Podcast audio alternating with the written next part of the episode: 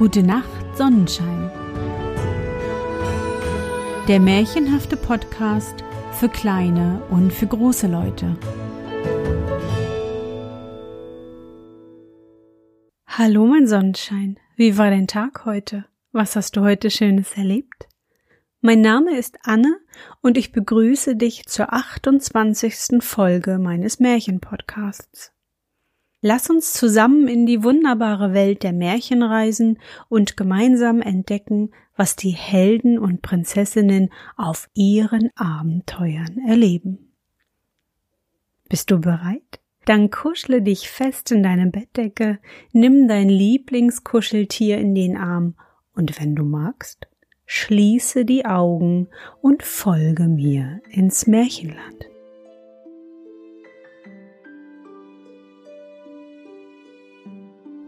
Rumpelstilzchen. Es war einmal ein Müller, der war arm, aber er hatte eine schöne Tochter. Nun traf es sich, dass er mit dem König zu sprechen kam und zu ihm sagte, Ich habe eine Tochter, die kann Stroh zu Gold spinnen. Dem König, der das Gold lieb hatte, gefiel die Kunst gar wohl, und er befahl, die Müllerstochter sollte alsbald vor ihn gebracht werden. Dann führte er sie in eine Kammer, die ganz voll Stroh war, gab ihr Rat und Haspel und sprach Wenn du diese Nacht durch bis morgen früh dieses Stroh nicht zu Gold versponnen hast, so musst du sterben. Darauf ward die Kammer verschlossen und sie blieb allein darin. Da saß nun die arme Müllerstochter und wusste um ihr Leben kein Rat, denn sie verstand gar nichts davon, wie das Stroh zu Gold zu spinnen war.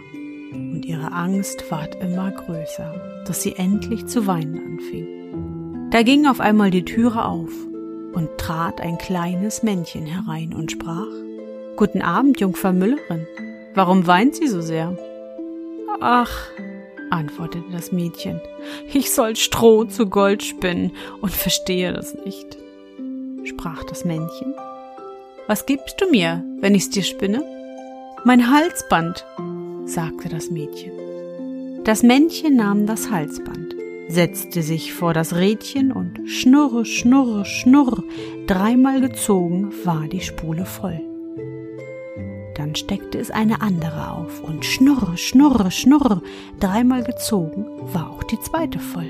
Und so ging's fort bis zum Morgen. Da war alles Stroh versponnen und alle Spulen waren voll Gold. Als der König kam und nachsah, da staunte er und freute sich, aber sein Herz wurde nur noch begieriger. Und er ließ die Müllerstochter in eine andere Kammer voll Stroh bringen, die noch viel größer war, und befahl ihr, das auch in einer Nacht zu spinnen, wenn ihr das Leben lieb wäre. Das Mädchen wusste sich nicht zu helfen und weinte. Da ging abermals die Türe auf, und das kleine Männchen kam und sprach was gibst du mir, wenn ich dir das Stroh zu Gold spinne? Mein Ring vom Finger, antwortete das Mädchen.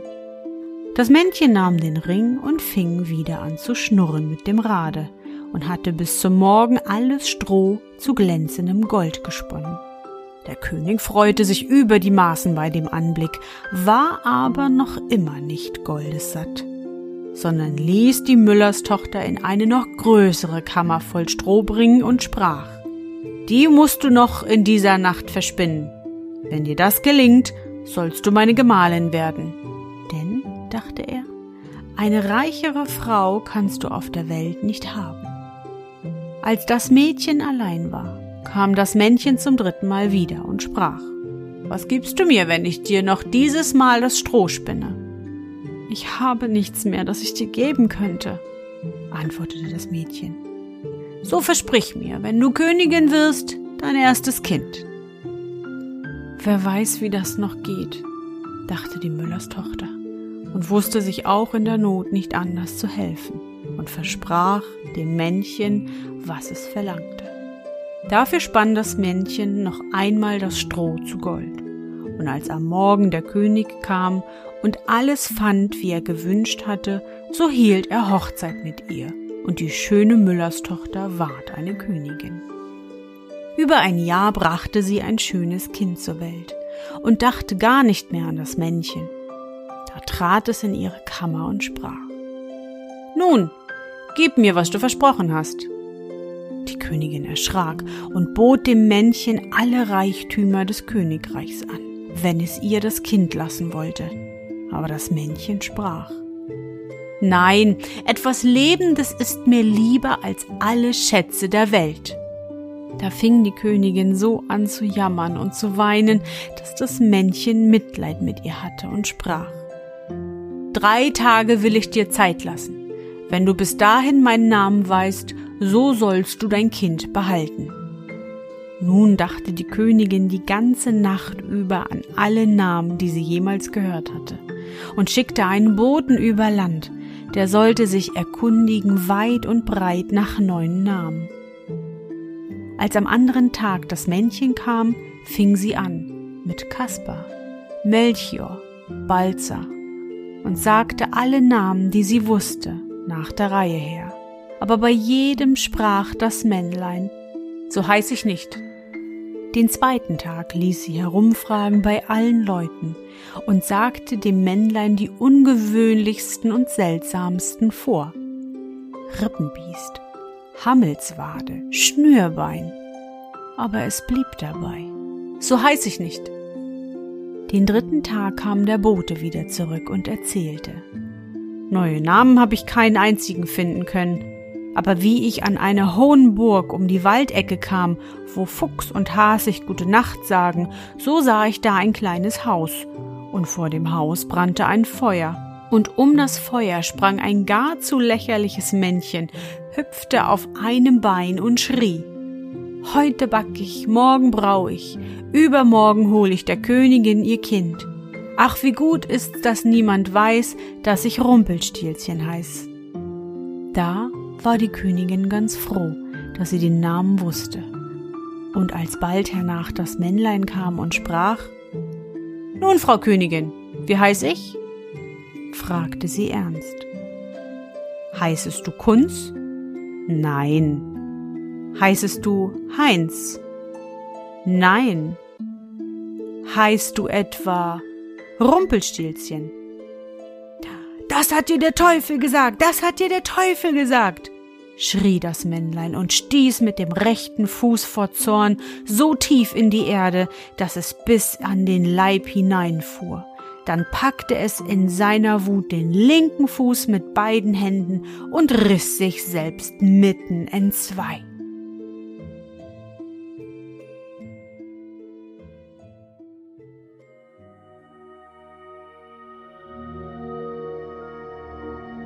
Na Sonnenschein, bist du noch wach? Das war das Märchen vom Rumpelstilzchen. Wie heißt du eigentlich Sonnenschein? Heißest du Heinz? Oder heißest du etwa Klaus? Schreib mir doch mal an anne.gutenachtsonnenschein.de. Ich freue mich auf deine Nachricht.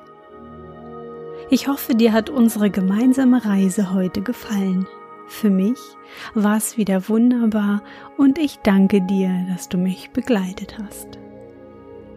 Und bevor du nun die Augen schließt und in dein Traumland reist, möchte ich mit dir nochmal an dein schönstes Erlebnis heute denken. Was war es?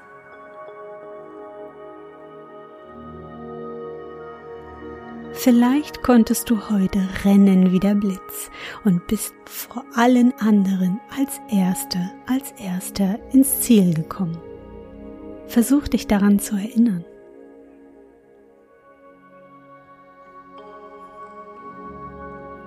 Und was war dein schönstes Erlebnis heute und wie fühlst du dich dabei?